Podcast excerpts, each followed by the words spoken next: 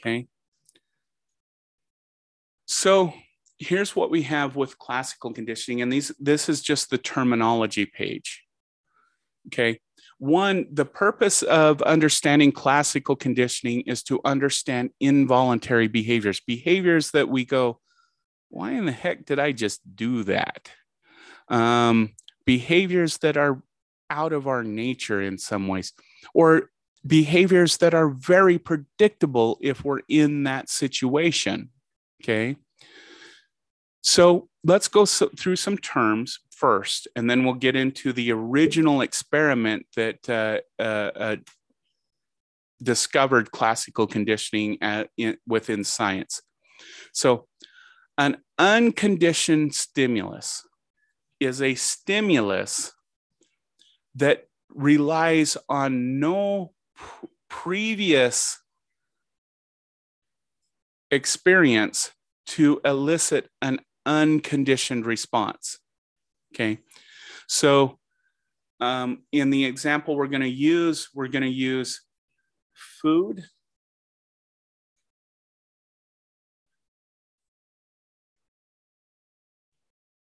And in the original experiment, we're going to say salivation because salivation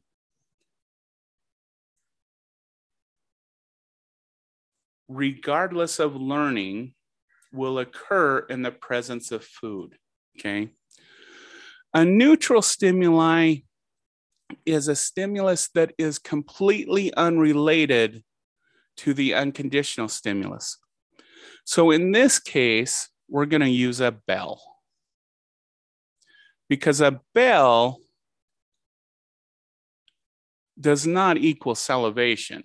Now, for a bell, for me, it irritation in my ears, but it doesn't make me hungry or doesn't make me salivate. A conditioned stimulus is something that is paired with a neutral stimulus. In this case, we're going to pair food and we're going to compare, we're going to um, pair a bell which then makes this an unconditioned stimulus.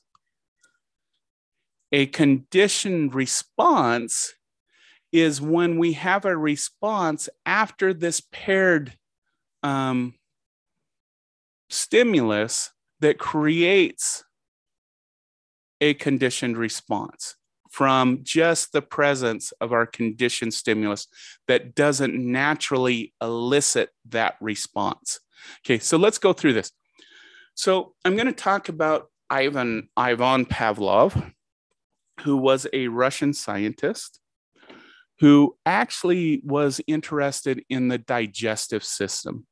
And indeed, I think it's interesting that we talk about him in psychology classes because he is actually the first one to develop our first antacids. Uh, if you drink Pepto, you have Pavlov to thank for that um, and and and a lot of other digestive types issues that we now can correct. You have Sir Pavlov to thank for that. But what he tends to be most popular for is the discover of classical conditioning. So let's go through the story as it's told. So dogs are set up in a, a system where, where their saliva glands go into a tube which can be measured. So this so the glands ex, excrete saliva, it goes into these tubes.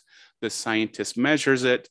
And what Pavlov was originally interested in with dogs is the intensity, one, the intensity of the smell of food, and the location of food.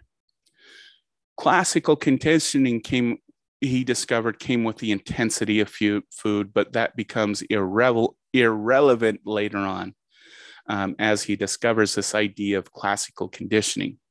So you present the dog with food the food the dog salivates the dog eats the food they're satisfied the unconditioned stimulus that elicits an unlearned response or an unconditioned response is food and salivation.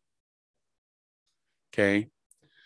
And what Pavlov noticed, because he had these clear saliva tubes that are filling, is that dogs tend to elicit salivation with or without the presence of food. And what the additional thing that he noticed is that dogs salivated without the presence of food as food was being delivered. And what he originally did, the original kind of thing that he did, is he recognized that dogs started to salivate once they heard the footsteps of the person who was delivering the food. So, what he did is he made it so the situation was automated. There was no foot sounds. He created a machine that just automatically fed the dogs. And what he noticed with the automatic feeding systems, the dogs did not salivate before receiving the food. And so he decided to set up this experiment where he has this neutral stimuli, which is a bell that elicits no, no salivation response. Okay.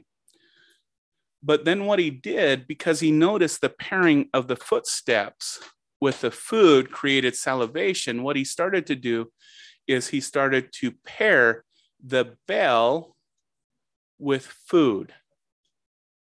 And over multiple times, he noticed that the bell with food, bell with food, bell with food created salivation. And then he would just elicit the bell. Whoops. And what he found is that the bell, in the absence of the food, would elicit salivation if these two things were paired together. Okay. And so now we have what became a neutral stimuli to what Pavlov called a conditioned stimuli. If you want to think about this, a learned stimuli. And that conditioned learned stimuli created salivation in the dog. Okay.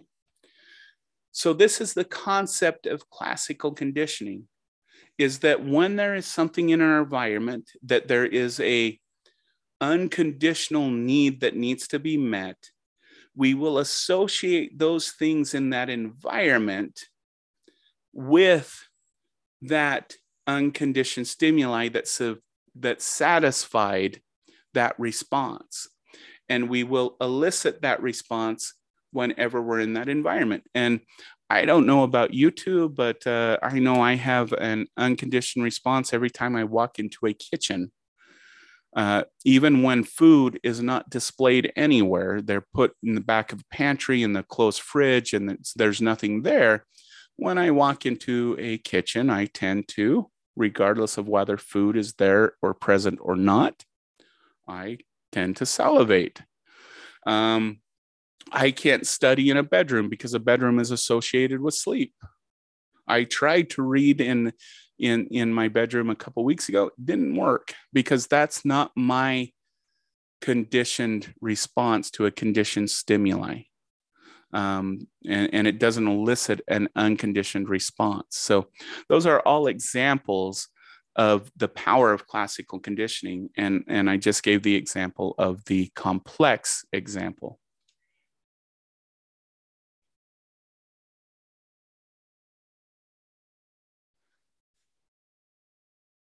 Yes, Rachel, if you need to learn classical conditioning, look up that one office episode.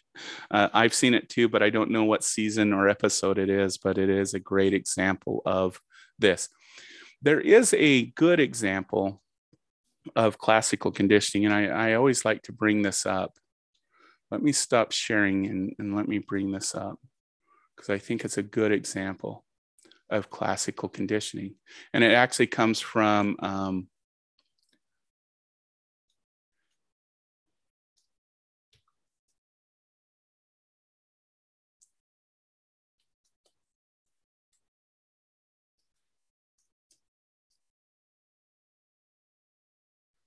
It comes from uh, the show The Big Bang Theory, and I, I, I really like this. So I'm going to show it just real quick because I think it emphasizes the meaning of classical conditioning.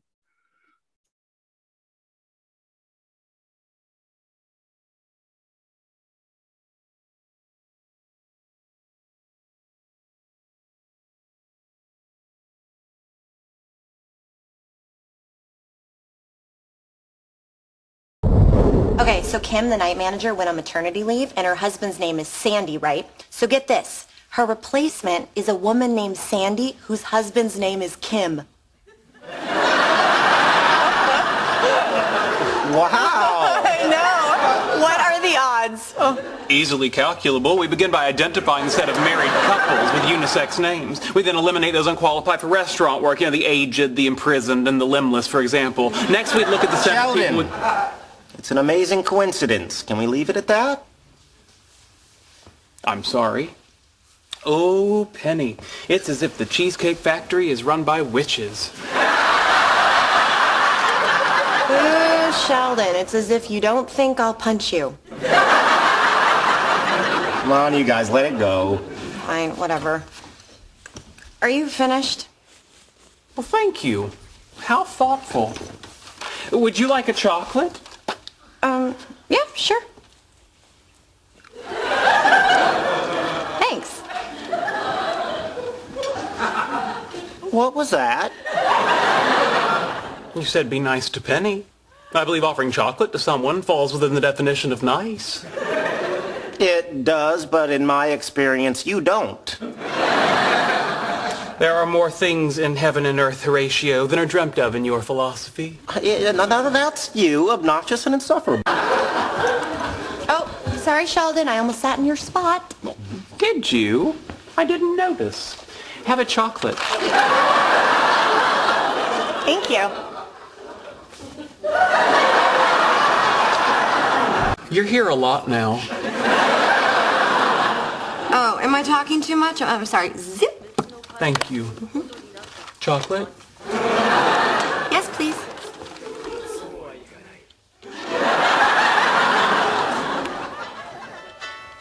Oh, hey, Kim. Yeah, I... You know what? Hold on. Let me take this in the hall.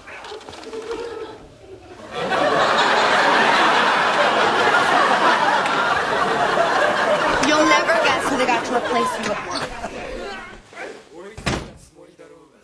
Okay. I know what you're doing. Really? Yes. You're using chocolates as positive reinforcement for what you consider correct behavior. Very good. Chocolate? No, I don't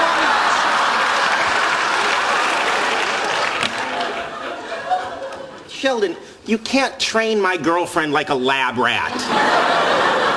Actually, it turns out I can. Well, you shouldn't. There's just no pleasing you, is there, Leonard? You weren't happy with my previous approach to dealing with her, so I decided to employ operant conditioning techniques, building on the works of Thorndike and B.F. Skinner. Yet by this time next week, I believe I can have her jumping out of a pool, balancing a beach ball on her nose. No. This has to stop now. I'm not suggesting we really make her jump out of a pool. I thought the bazinga was implied. Just tweaking her personality, just sanding off the rough edges, if you will. No, you're not sanding Penny. Are you saying that I am forbidden from applying a harmless, scientifically valid protocol that will make our lives better? Yes. You're forbidden. Bad, Leonard.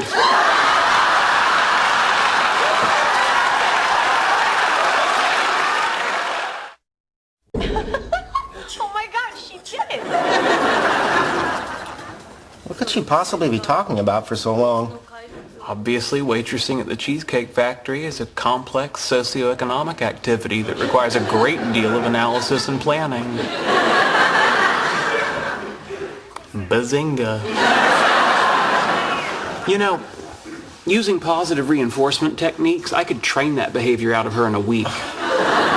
No. If you let me use negative reinforcement, I can get it done before we go to bed. You're not squirting her in the face with water.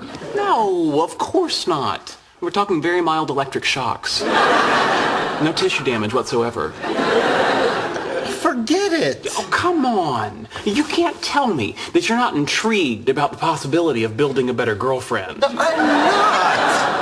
Uh, Penny's qualities, both good and bad, are what make her who she is. You mean like that high-pitched, irritating laugh? Yes. You wouldn't prefer a throaty chuckle? You're not changing how Penny laughs. No, that would be incongruous. Now I was going to lower the whole voice to a more pleasing register. Ugh, sorry, guys. That girl is freaky. You come again? Freaky. Freaky? Yeah, freaky.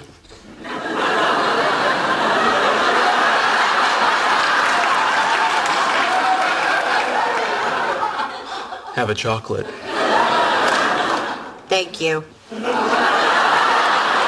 Well, I'm going to make some warm milk and then turn in. I trust if you two are planning on engaging in amorous activities, you'll keep the decibel level to a minimum. Of course. Thank you. These are so good. Unbelievable. What? I, I was just thinking we should probably turn into. Well, you know, my new bed got delivered. If you come over and put it together, you can stay at my place. Really? That's a lot of work, and it's kind of late. Yeah, but if we stay there, we won't have to be quiet. Let's go. Interesting. Sex works even better than chocolate to modify behavior. I wonder if anyone else has stumbled onto that.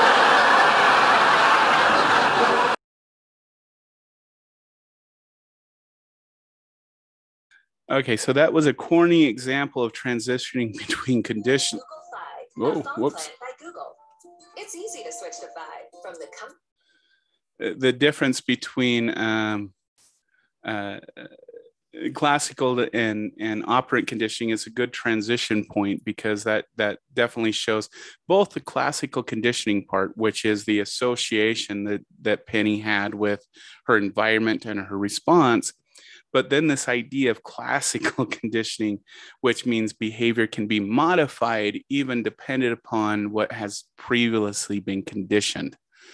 Um, and given that it's 721, uh, I think that we should close up today with that hilarious video. I think it's hilarious. It's kind of a an exaggeration, um, but um, one thing that I would challenge you to do uh, over between now and Tuesday is I would discreetly try these this conditioning about rewarding someone whenever they do a behavior that you approve of uh, versus not. Um, and it may be a simple behavior. I, have had students who have trained their goldfish to uh, one one of my students using these these classical conditioning techniques and these operant con- uh, uh, conditioning techniques actually uh, conditioned his girlfriend into hugging him because he he he was a hugger and and uh, she wasn't, and so over a series of time what he would do is set up situations in which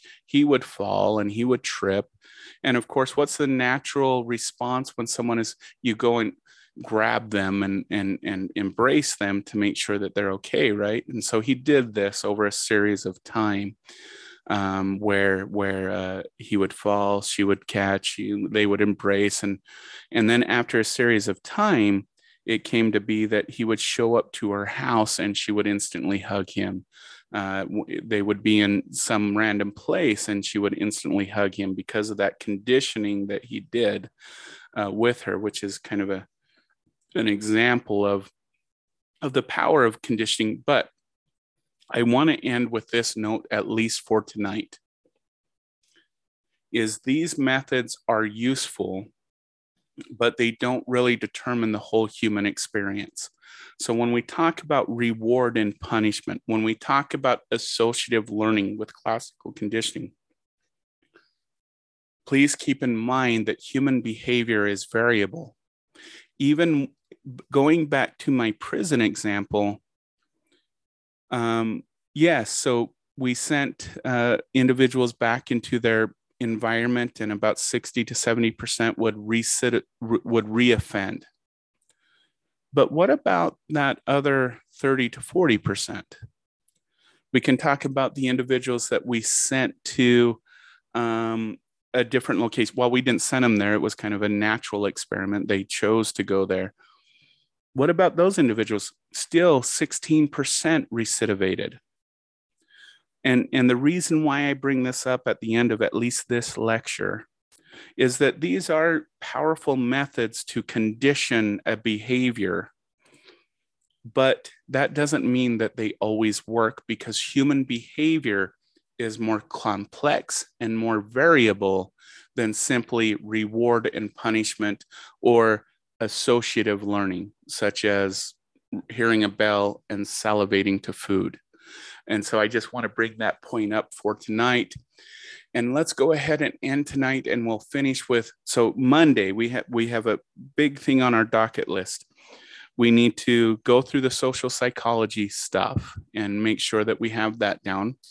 We'll finish the learning section with uh, uh, with with with uh, conditioned learning, and we'll do a little bit with memory uh, and get into memory systems and how memory systems work. And then on Thursday, we'll end the class with a lecture on abnormal psychology. We'll discuss things like um, uh, psychological disorders, uh, mental illness, but we'll also look at other dysfunctional behaviors that are outside the normal range. Um, and so we'll look at those behaviors as well because they're also considered abnormal. And we'll go over what the definition of abnormal is. So that's where we're headed in trying to complete this class. Unless Rachel, Violet, if you have any questions, um, I think we're good for tonight because we're hitting on 725 and I and I told you both that we'd end at 730. So if there's no questions, uh, then have a good night and we will virtually see you all on Tuesday. Violet? Yes. Um, Go for it. Reflection paper. Uh, when did you say it was going to be due? Um, and so, so I didn't create a reflection paper for this week necessarily, um, and I believe you did the last one. Yes, I did. And, and I just didn't feel right assigning another reflection because I missed out on our lecture on Tuesday. Okay. And so I'm planning on giving both you and Rachel some credit for at least uh, you know you you you both wanted to attend Tuesday and everything else. And so in your grade book you'll see a reflection for this week, but you'll see an automatic grade. Okay. Okay. All right. Um, All right. Okay. And then you know everything we've gone over this week and whatnot will will will be uh, brought up in the little quiz that we'll do at the end of next week. So um, please make sure you you kept good notes and and and you understand the material that we talked about this week because it they, it will come up in next week's little quiz that we'll do. Okay. Okay, I'm sorry. Um, I guess I do have a question then. Um, so it's just with that upcoming assignments on the July 5th notes on social psychology, we can just upload, you know, what we have um, for that, correct? Yes, Rachel, if you both can upload what you, you what you understood from that video lecture, that would be great. I'll give you full credit for whatever you submit but that'll give me a good idea of what we need to cover on Tuesday. So if you'll both still submit the notes from what you understood from the video lecture, then then um, then then I'll know what we definitely need to cover next Tuesday. And and again, I'll give you credit for what you submit. Okay, thank you. Mm-hmm. Okay. All right, you two have a wonderful evening, rest of your evening. Enjoy your weekend, and we will see you on Tuesday. Uh, uh, when is that due? Um, I, the notes. I think it's due on Sunday. If I let's look it up real quick, just so we're we're we're all on, all on the same page. So let me look it up, and I'll just take a quick look.